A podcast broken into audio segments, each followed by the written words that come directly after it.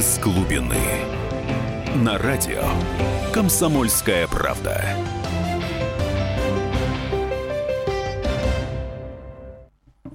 Добрый вечер, дорогие радиослушатели. Сегодня в эфире программа «Из глубины». В студии а, публицист и политолог Егор Холмогоров и специ... Здравствуйте. Здравствуйте, да, и специальный корреспондент «Комсомольской правды» военкор Дмитрий Стешин. Тема наша, с одной стороны, ее обсуждают уже, не знаю, несколько месяцев. Это Дональд Трамп, новый президент Соединенных Штатов. Но у этой темы неожиданный поворот. Путинские корни в революции Трампа. Отталкиваемся от инаугурационной речи а, Трампа а, которая произвела эффект разорвавшейся бомбы в рукопожатной гостиной. Вообще, на самом деле, поразительная совершенно речь. Я вот специально посмотрел статистику. Статистика вообще довольно забавная. А это была самая короткая инаугурационная речь в новейшей истории США. То есть, по крайней мере, с Билла Клинтона и с Джорджа Буша. Вот. То есть, в то время как Обама в своих предыдущих инаугурациях, он там бла-бла-бла, длинные, там, две с половиной тысячи слов речи, uh-huh. Трамп уложился в 1400 слов. Он фактически это сделал в форме такой митинговой речи, что, опять же, никто от него не ожидал. То есть заранее, в общем-то, а говорили, как все говорили, что вот, будет такая речь примирения, вот он протянет руку сквозь века, там про, процитирует, а, процитирует э, Кеннеди, Рейгана, кого-то еще и так далее. То есть он на все это забил. Он произнес речь абсолютно в традициях тех э, митингов, которые он проводил перед, вместе перед кампанией, когда, собственно, э, с помощью этих речей он, в общем, и стал президентом, а я многие эти речи включал в трансляцию в Фейсбуке, это, конечно, была фантастическая энергетика, он страшно заводил зал, то есть это такие конкретные речевки, конкретные совершенно прогрузы, и вот он сделал абсолютно такую же инаугурационную речь, только еще жестче. То есть настолько жестко он на митингах ни, ни разу не говорил. И тут вот со ступени Капитолия, в тот момент, когда он уже принес присягу президента, выяснилось, что Трамп как бы не мягче, не обходительнее, чем казалось до того, а еще жестче. То есть этот человек действительно намерен реализовать как бы те планы, которые он заявил. А те планы, это, скажем, это радикальный антиглобализм это радикальный а, индустриализм, то есть ориентация на возрождение промышленного производства в самой Америке. Это отказ от вмешательства Америки во внутренние дела других стран.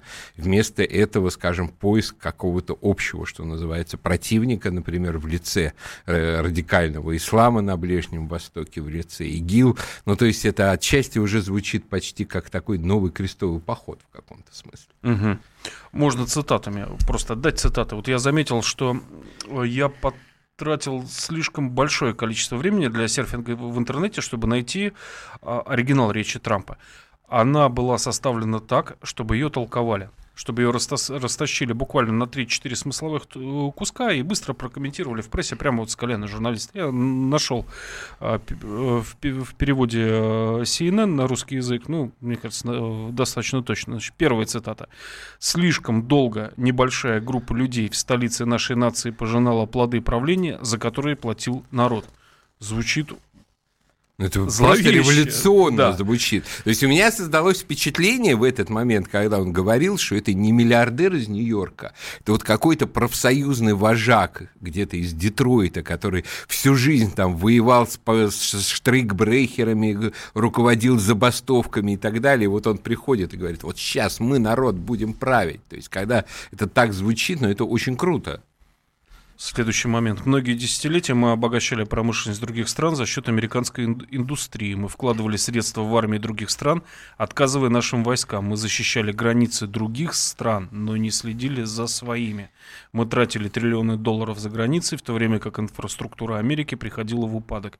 Мы делали другие государства богатыми и сильными, но вера в нашу собственную страну таяла.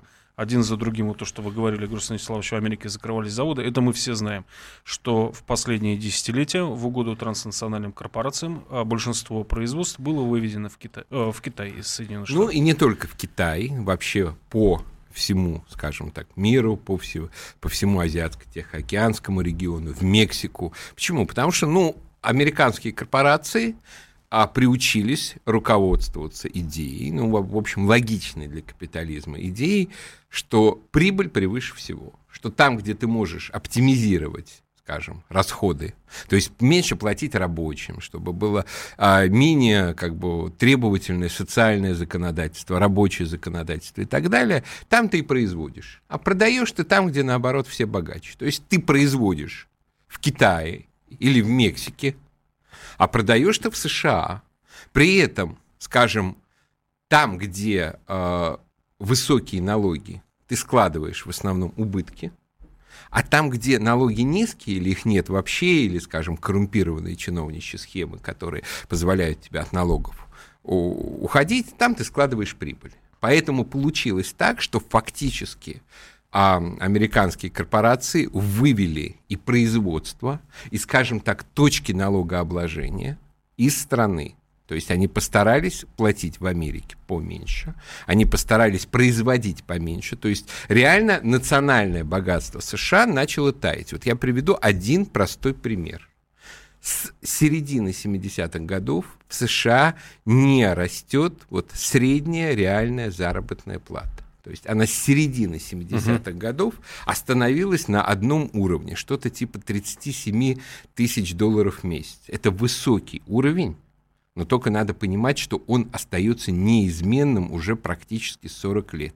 А это значит, что весь потребительский бум, который начался в 90-е, в 2000-е и так далее, это все за счет кредитов. Американцы все глубже и глубже влезают в долги не, как, не только как страна, все знают, какой огромный у США государственный долг но и как вот конкретные домохозяйства. Все это очень хорошо себя показало а, в 2008 году, когда, вот, скажем, лопнул ипотечный пузырь. Когда ну, да. огромному появились, шу- да. появились шутки, когда родители передают детям не наследство, а ипотечные Совершенно, совершенно верно. Совершенно верно. То есть они в этот момент просто поняли, что а, дешевле выкинуть как бы эти, это жилье назад и переехать, что называется, куда-нибудь в трейлер или в барак, чем вот это все платить. То есть и на полную, и, соответственно, вся пирамида, которая на этом построилась, она рухнула. И Обаме ничего с этим сделать за э, два срока его правления не удалось, потому что он Оставил не... это Трампа, да? Да, он не пытался, скажем, всерьез стимулировать американскую промышленность. Еще один момент, Егор Станиславович. Выведя э, высокотехнологические производства в Китай, э, причем производство там глубокой переработки, им пришлось делиться с технологиями, что мы видим последние два года. Э, китайские смартфоны с неподцензурными названиями, я не осмелюсь их произвести в эфире нашей радиостанции, теснят на вершине топовых моделей смартфонов теснят Samsung, Sony, те же самые Apple, и никто уже не знает, что с этим делать. Ну, Трамп, в принципе, знает. Он ну, отреагировал. Ну да, то есть э, сейчас Америка четко переориентируется на то, что она будет производить максимум внутри страны. За руками американских рабочих, руками американских корпораций, а для всех тех кто не захочет подчиняться этим правилам, выставит очень жесткий, высокий протекционистский таможенный барьер. И как только это сказали, тут же стало понятно, что, скажем, большинство корпораций типа Форда и так далее, они готовы согласиться с новыми правилами. Прерываемся на рекламу. Напомню, что обсудить любую новость с нами можно на страницах радио «Комсомольская правда», в Твиттере, Фейсбуке, ВКонтакте и Одноклассниках. С вами из глубины.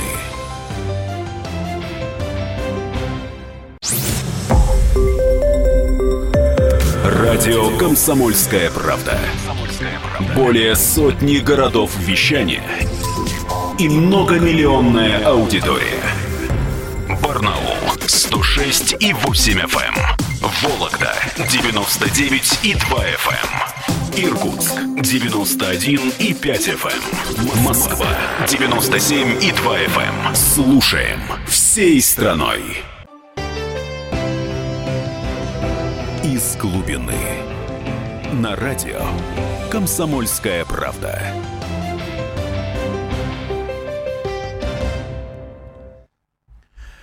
Добрый вечер. Программа «Из глубины». В студии публицист и политолог Егор Холмогоров и спецкор, военный корреспондент комсомолки Дмитрий Стешин. А, тема сегодняшнего, э, тема сегодняшнего эфира – путинские корни в революции Трампа. Я вытащил из интернета, слава богу, все это лежит на сайте правительства, легендарную, про которую много уже позабыли, многие позабыли, Мюнхенскую речь Владимира Путина от 10 февраля 2007 года.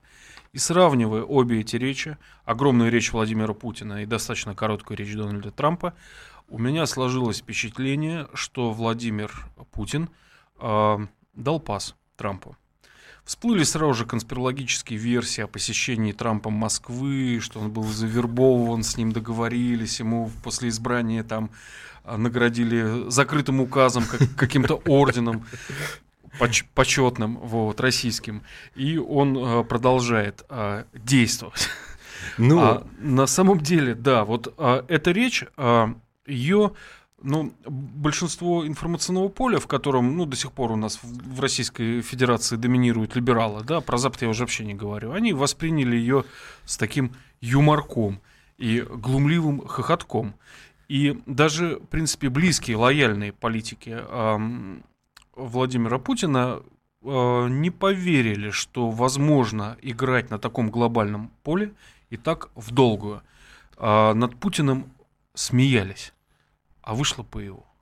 Ну, вообще это действительно была великая речь, я помню то впечатление, которое она произвела. Тогда на меня я написал по ее мотивам тоже некий текст, где была проведена мысль, что, собственно, в чем глобальная историческая миссия России?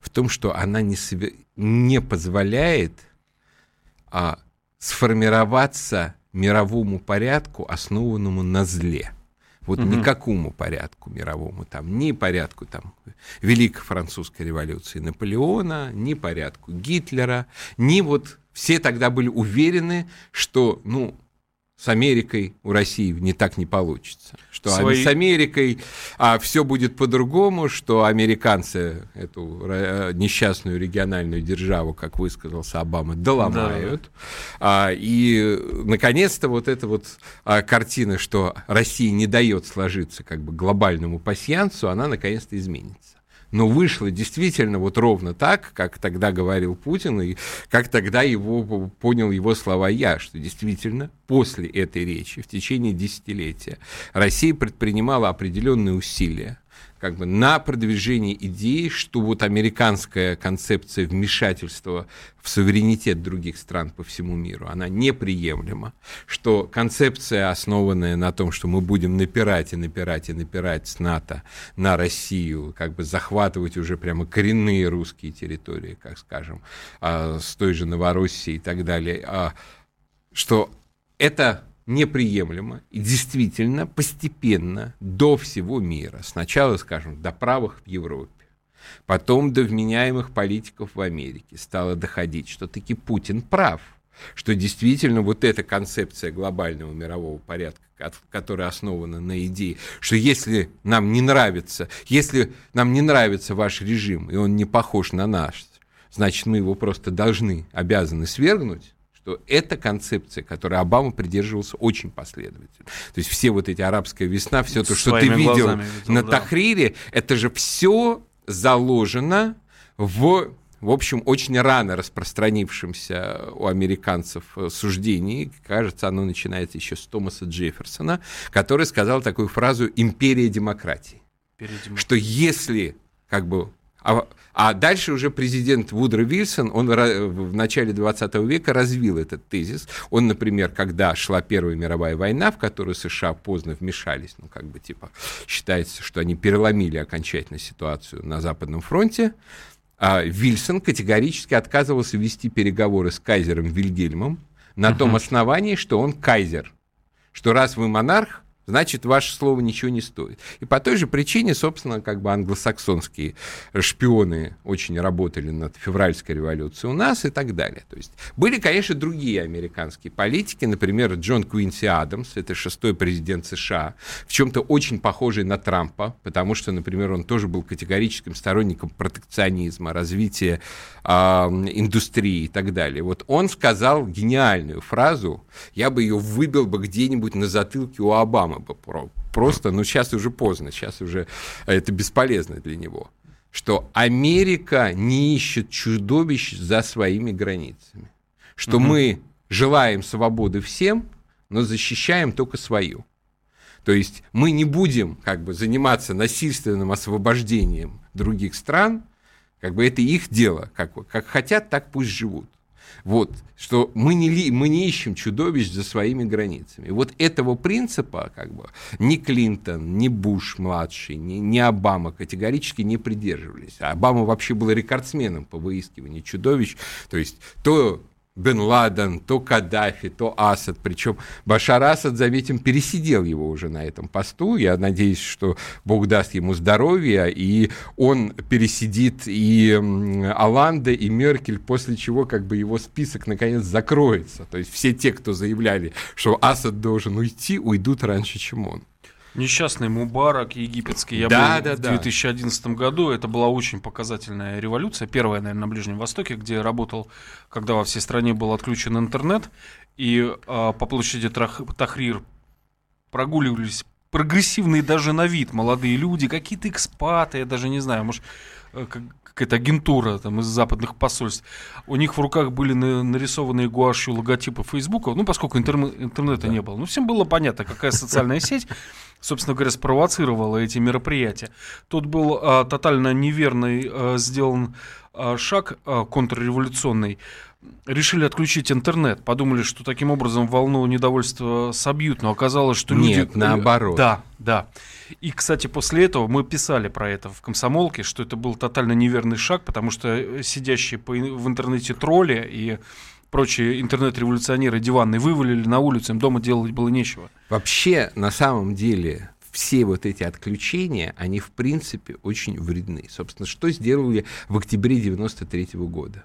Тогда же не было никакой технической необходимости а, ночь с 3 на 4 октября отключать телевидение. Ну, как бы тусят какие-то люди у Останкина и тусят. Его отключили. Отключили угу. вполне сознательно, потому что после этого у общества начала нарастать дикая паника, что вот что-то ужасное происходит. А мы и не когда, знаем. Да, и когда раз, э, раздалось воинственное сюсюканье Егора Гайдара «идите все защищать демократию», огромное количество народа просто ломанулось действительно реально защищать Ельцина, потому что у них не было как бы, картинки, они, соответственно, mm-hmm. не знали, что происходит, они слышали только накачку по радио, а радио гораздо более эмоционально интенсивное средство воздействия, чем телевидение. Но тогда интернета еще не было. А вот сейчас вот, если отключает интернет, то все автоматически ломанутся на улицу, чтобы хотя бы узнать, что происходит.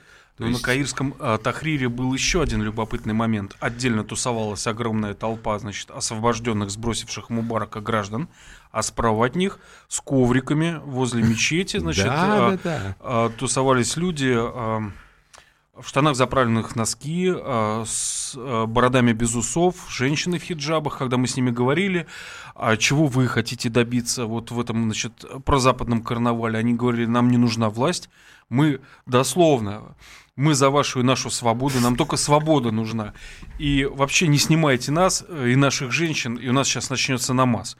И буквально через 3-4 месяца эти люди, э, радикальные власть, исламисты да. Да, и, и салафиты, и, взяли власть. Да, и тут же началась тема, а давайте-ка снесем египетские пирамиды. Что-то это какое-то языческое Запретим учреждение. курорты. Да, По курортам да, да, прокатилась да. волна взрывов. Ну, да, совершенно верно. То есть это были, это были братья-мусульмане. То есть вы... И заметим, что во всех абсолютно странах, где Обама развернул вот эту революцию, она изначально прозападная? Да. И либеральная? И тут же везде, вот только в Тунисе они, кажется, как-то исхитрились, удержались, во всех остальных странах тут же явились как бы вот эти замечательные радикальные ребята, то есть в Сирии дошло вообще не то, что до Нусры, фактически отделения Аль-Каиды, до ИГИЛа дошло. Да.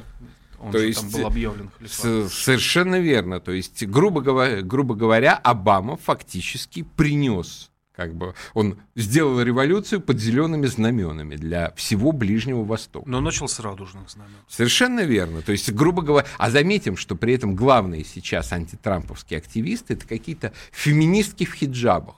То есть вот вообще Прекрасно. интересная идея. Феминистка в хиджабе, сторонница Хамаса. А Обама перечислил э, для палестинской автономии 220 миллионов долларов вот в последние секунды своего президентства. Фактически Трамп уже вот стоит, как бы приносит присягу, Обама. а они переводят деньги. Последний штрих. А, с вами в эфире Егор Холмогоров, а, Дмитрий Стешин. Программа «Из глубины». Тема «Путинские корни в революции Трампа». Мы прерываемся на рекламу. Обсудить, и новости. Лю, обсудить любую новость с нами можно на страницах радио «Комсомольская правда» в Твиттере, в Фейсбуке, ВКонтакте и Одноклассниках. Из глубины.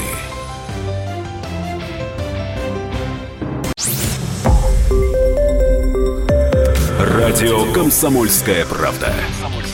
Более сотни городов вещания и многомиллионная аудитория. Калининград 107 и 2 FM. Эм. Кемерово 89 и 8 FM. Эм. Красноярск 107 и 1 FM. Эм. Москва 97 и 2 FM. Слушаем всей страной. Из глубины. На радио «Комсомольская правда».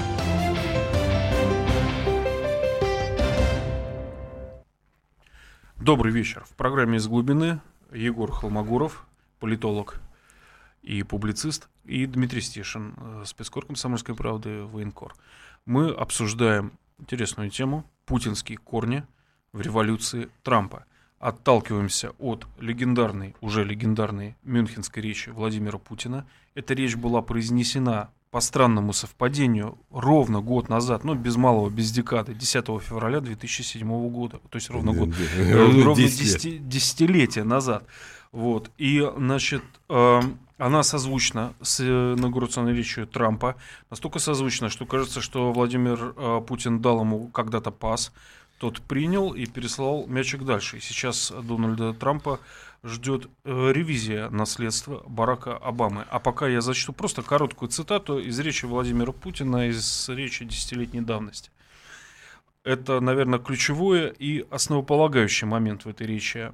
Недовольство России однополярным миром. Предлагавшийся же после холодной войны однополярный мир тоже не состоялся. История человечества, конечно, знает и периоды однополярного состояния и стремления к мировому господству – чего только не было в истории человечества. Однако, что же такое однополярный мир? Как бы не украшали этот термин, он в конечном итоге означает на практике только одно. Это один центр власти, один центр силы, один центр принятия решений. Это мир одного хозяина, одного суверена.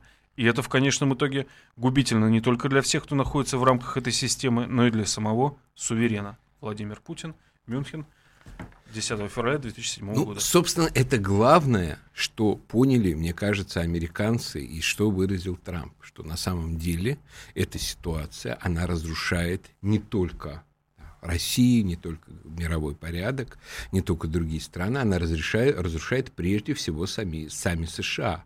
Потому что американцы выяснили, что в своей собственной стране они тоже не хозяева. Что не, у них хозяева какие-то странные глобальные силы, какие-то банковские корпорации, какие-то элитарные, очень странные тоже такие союзы между, скажем, Клинтонами и Саудовской Аравией. Угу. То есть вот такой странный микс между, что называется, а, геями и лесбиянками и вот всем, что и с этим связано, и вот фундаменталистами такого саудовского самого крутого наваристого типа.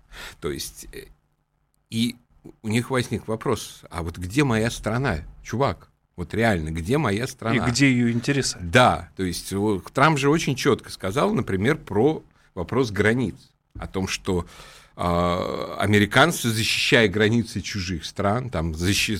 тусуясь, как выразился Ньют Гингрич, э, в пригороде Петербурга, Эстонии, Угу. Они при этом забыли о своих собственных границах, куда приезжают, скажем, террористы со всего мира, в том числе, скажем, формально там э, уроженцы России. Вспомним этого э, персонажа, который устраивал взрыв на бостонском марафоне. Да, он, да, же да. Был, он же был с нашего Кавказа. То есть, да, э, а, но он как бы не, он не наш, он совсем не наш, как бы он нам не товарищ, но формально да. То есть, а вот они приезжают, взрывают. Формально вся пресса э, называла его русским. Да, проповедуют, э, продвигают как бы идеи, и никто с этим ничего не хочет делать. И вдруг Трамп говорит, а давайте-ка перекроем границы. А давайте-ка, с одной стороны, от просто мексиканских бандитов построим стену, uh-huh. а от бандитов с Ближнего Востока просто введем жесткий визовый режим, при котором, скажем, например, ни один выходец из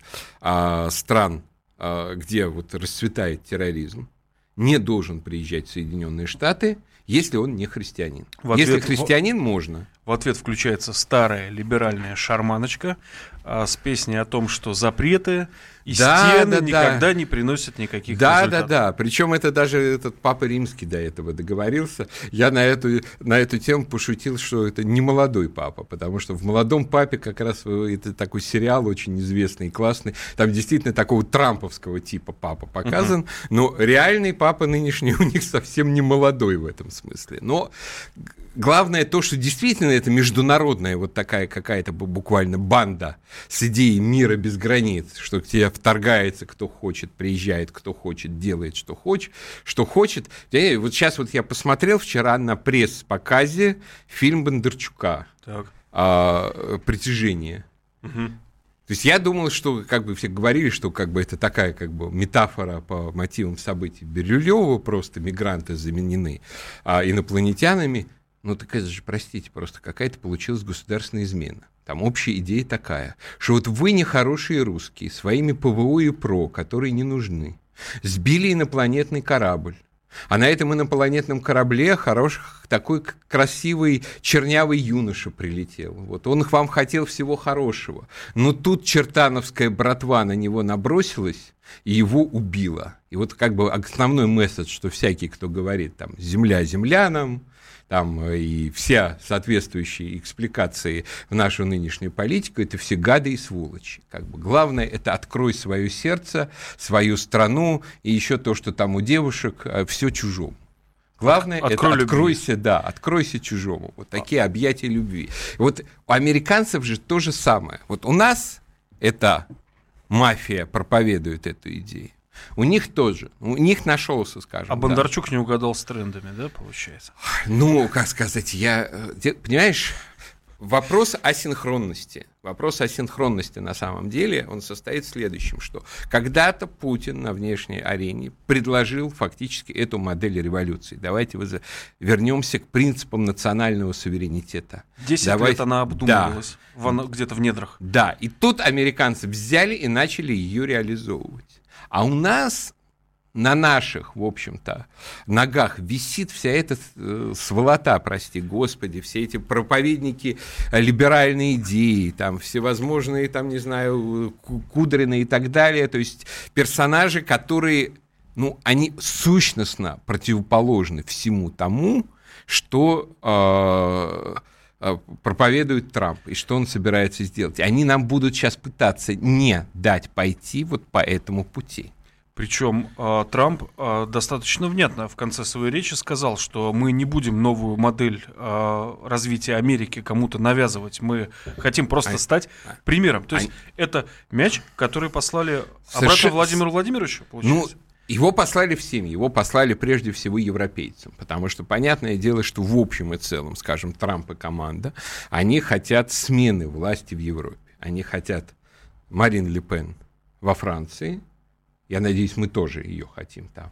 А, они хотят, скажем, Фараджа и Брекзита в Англии. Они хотят, чтобы ушла Меркель э, в Германии. Он, вообще Трамп угу. делал очень конкретные выпады именно против Меркель, против ее миграционной политики, против вот этого безумия с беженцами и так далее. Вот. То есть в России им явно незачем менять власть. Но вопрос в другом. Вопрос в том, что мы были 10 лет идеологическими лидерами этого мирового поворота. Будет очень обидно, если сейчас мы просто поддавшись вот этой а, демагогии наших либералов, мы вот это лидерство упустим. То есть в этом смысле мы должны быть все время круче Трампа. И когда он делает, скажем, он ограничивает, например, э, флуктуации по американским границам, мне кажется, давно пора задуматься о том, чтобы нам тоже ограничивать флуктуации по нашим, например, границам. Когда он говорит о том, что нужно развивать индустриальное производство в США, нужно его возрождать, у нас, ну, у нас все до дикости дошло. У нас э, заводы умерли, абсолютно американской ситуации, и наша идентична в этом смысле. Это искусственная деиндустриализация. Города и... рожают менеджеров и юристов. Совершенно верно. То есть э, при этом эти менеджеры и юристы творят что-то безумное. То есть сегодня была вообще какая-то очень странная новость про то, что все двигатели космические – произведенные на Воронежском заводе, они все условно непригодны, потому что там какой-то ключевой элемент из драгметаллов его подменили. Да. Причем непонятно, то ли сэкономили на драгметалле, то ли наоборот как бы приписали при закупках, то есть закупили более дорогой чисто для а, увеличения размера маржи. То есть, грубо говоря, если у нас даже ключевые отрасли вот управляются по таким принципам, это значит, что мы, в общем, находимся в состоянии национальной индустриальной катастрофы. Есть куда двигаться. Совершенно вот. И, то есть и нам в этом смысле вот эту программу реиндустриализации, вот после того, как США начнут ее реализовывать у себя, нам на самом деле другого выхода не остается, потому что часть программы Трампа – это обеспечение самодостаточности Америки в плане энергоносителей. То есть они, наконец, наплевали на все вот эти квазиэкологические пассы, и они будут тупо качать нефть и будут стопроцентно сами себя ее обеспечивать. Одно Что из это? первых распоряжений, кстати. Да. да. Что это значит? Это значит, что вся нефть, которая была не продана на рынке США, ближневосточная, хлынет в Европу, то есть составит прямую конкуренцию нашей нефти. Это значит падение нефтяных цен. То есть в этом смысле для вот нашей рентной экономики, когда мы все присосались к этой нефтяной трубе, э, ну, конечно, Трамп в этом смысле представляет катастрофу. Но только это та катастрофа, которая должна стимулировать она должна нас подвигнуть, наконец-то возродить свою промышленность, а не надеяться на то, что вот мы продадим еще ресурсов и замечательно их пропьем. Есть еще, малень... есть еще маленькая надежда, может быть, будет у нас когда-нибудь, как вот я в 2011 году в Ливии застал весной, когда я бак BMW 90 литров заправил за 260 рублей, кажется, в 95-м бензине. Ну вот я бы хотел на это надеяться, потому что, конечно, наш э, сверхдорогой бензин, как бы, причем нефть дорожает, бензин дорожает. Логично. Нефть, нефть дешевеет, бензин, бензин тоже дорожает, причем каждый раз обоснованно. Но люди же не должны терять прибыли, правда? Совершенно, совершенно верно. То есть, если а, нынешняя, как бы, та архитектура мирового, мировой экономики, которую обещает Трамп, она вот нашу нефтегазовую отрасль в том смысле, в котором ее понимали в 90-е годы, она реально убьет. То есть вот этих сверхприбылей при ничего не делании, в общем, там только как бы накачай побольше и продай поскорее, не будет. То есть необходимо будет заниматься переработкой, скажем, строить химические заводы, придумывать, куда эту нефть деть и так далее. То есть а, без реиндустриализации мы погибнем. И всякий, кто, скажем, против нее проповедует, а продолжает проповедовать такой как бы либеральный экономический миропорядок, это, в общем, враг народа, по большому счету. Но мы дети зон рискованного земледелия, правда? Подзолков, Суглинка, мы да. выкрутимся первый раз, что ли. И я думаю, будет все хорошо. А, в вечернем эфире программа «Из глубины». В студии публицисты и политолог Егор Холмогоров, спецкор Дмитрий Стешин. Тема «Путинские корни в революции Трамп». Трампа. Вы можете обсудить любую новость с нами на страницах радио, в Твиттере, в Фейсбуке, ВКонтакте и Одноклассниках. Из глубины.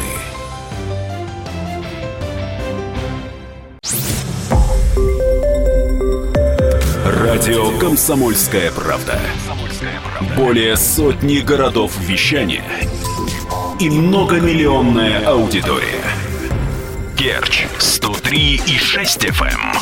Севастополь 107 и 7 FM. Симферополь 107 и 8 FM. Москва 97 и 2 FM. Слушаем всей страной. Из глубины. На радио «Комсомольская правда».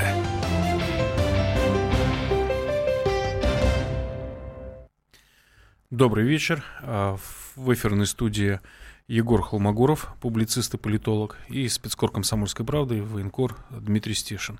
Мы обсуждаем тему «Путинские корни в революции Трампа», оттолкнувшись от десятилетней давности речи Владимира Путина, так называемой Мюнхенской речи, о претензиях России к однополярному миру и ну, совершенно революционные речи э, Трампа.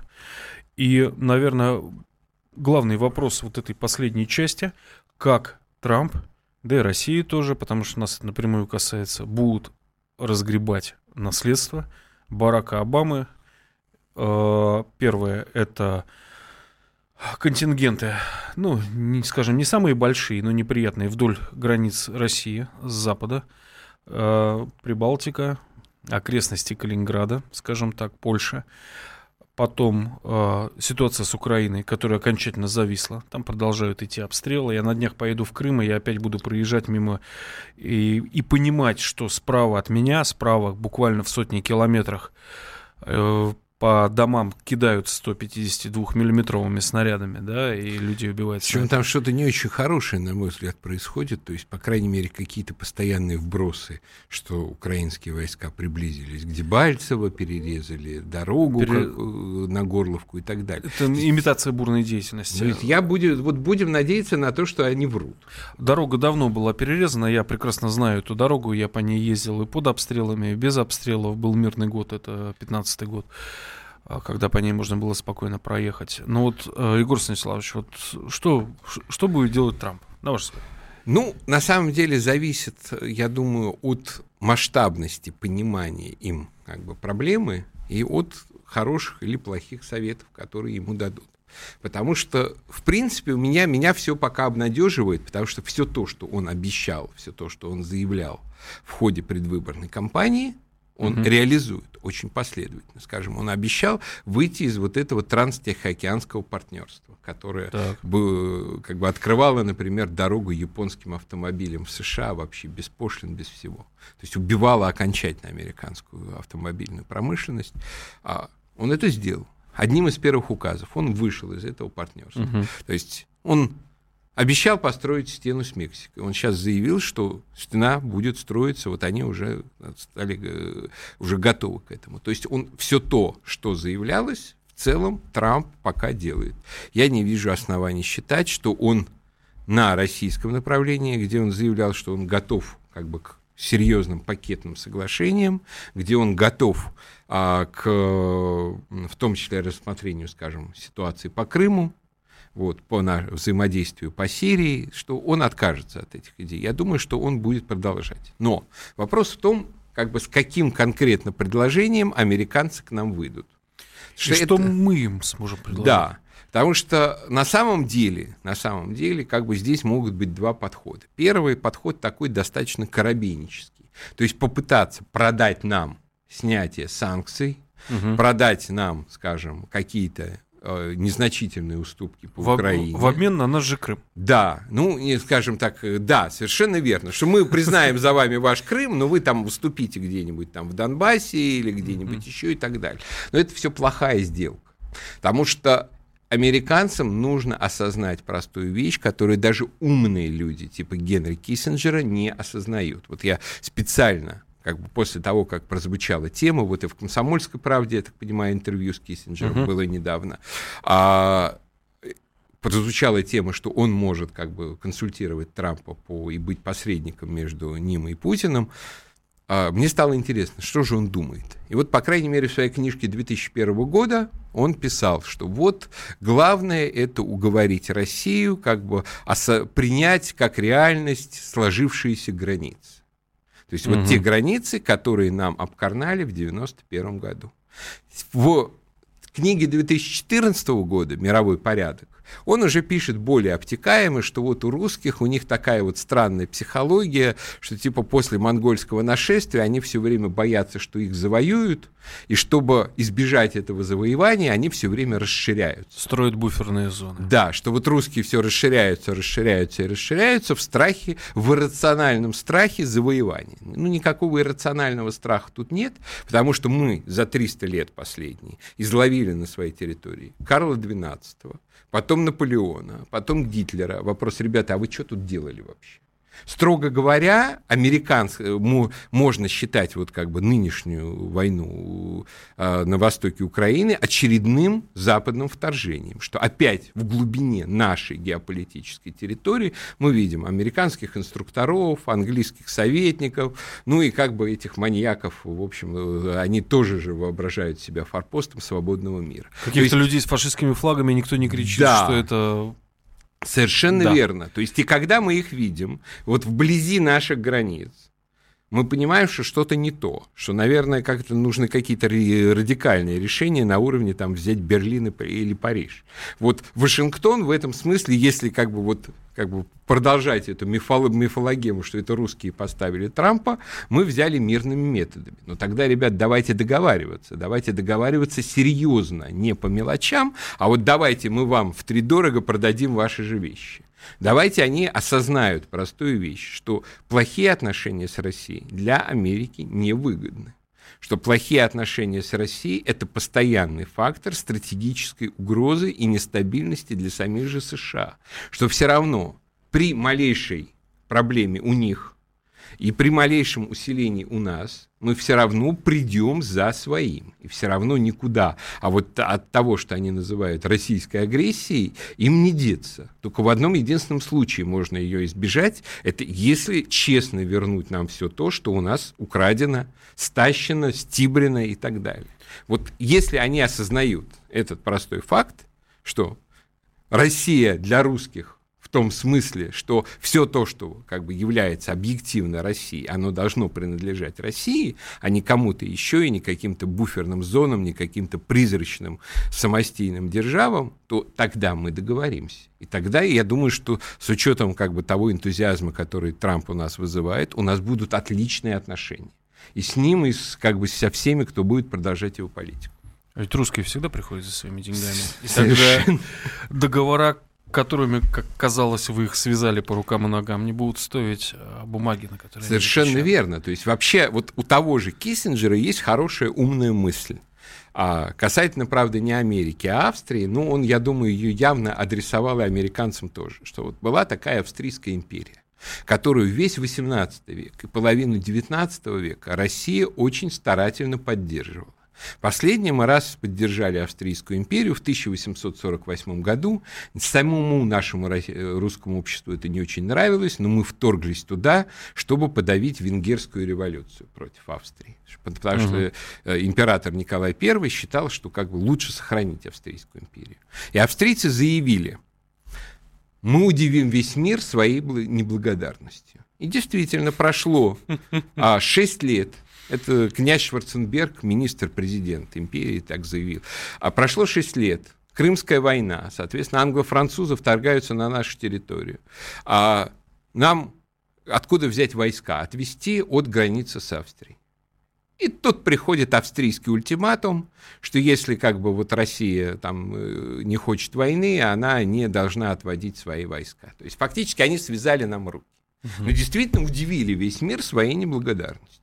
То есть Николай I тогда взял портрет императора Франца Иосифа, перевернул его как бы у себя на столе, написал крупным почерком неблагодарно и вообще очень страдал и расстраивался, как же такое может быть. И вот, что дальше произошло с Австрией? Россия перестала, разумеется, ее поддерживать.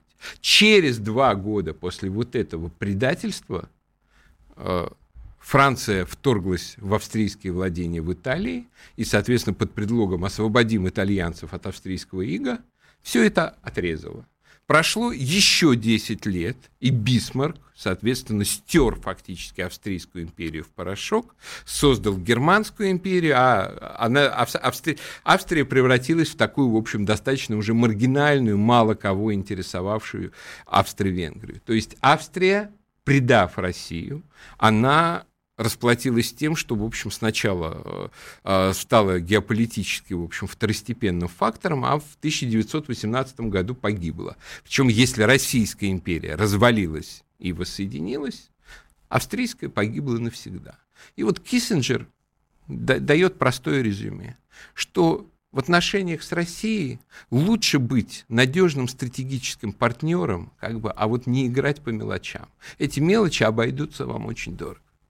Крохоборство. Да, совершенно верно. Не вот принято. это геополитическое крохоборство, оно Австрии обошлось очень дорого, она Меркель сейчас обойдется очень дорого. И вот я надеюсь, Трампу хватит решимости на то, чтобы большие заключать сделки, а не мелочиться. Если что, ему жена славянка все подскажет. А, спасибо большое, дорогие радиослушатели. Можете э, почитать обсуждение наши, наших тем а, на сайте «Комсомольская правда», в Фейсбуке, в Одноклассниках, во Вконтакте. Э, всегда с вами по средам Егор Холмогоров, политолог и публицист из спецкор «Комсомольской правды» Дмитрий Стешин. До свидания. До свидания. Из глубины.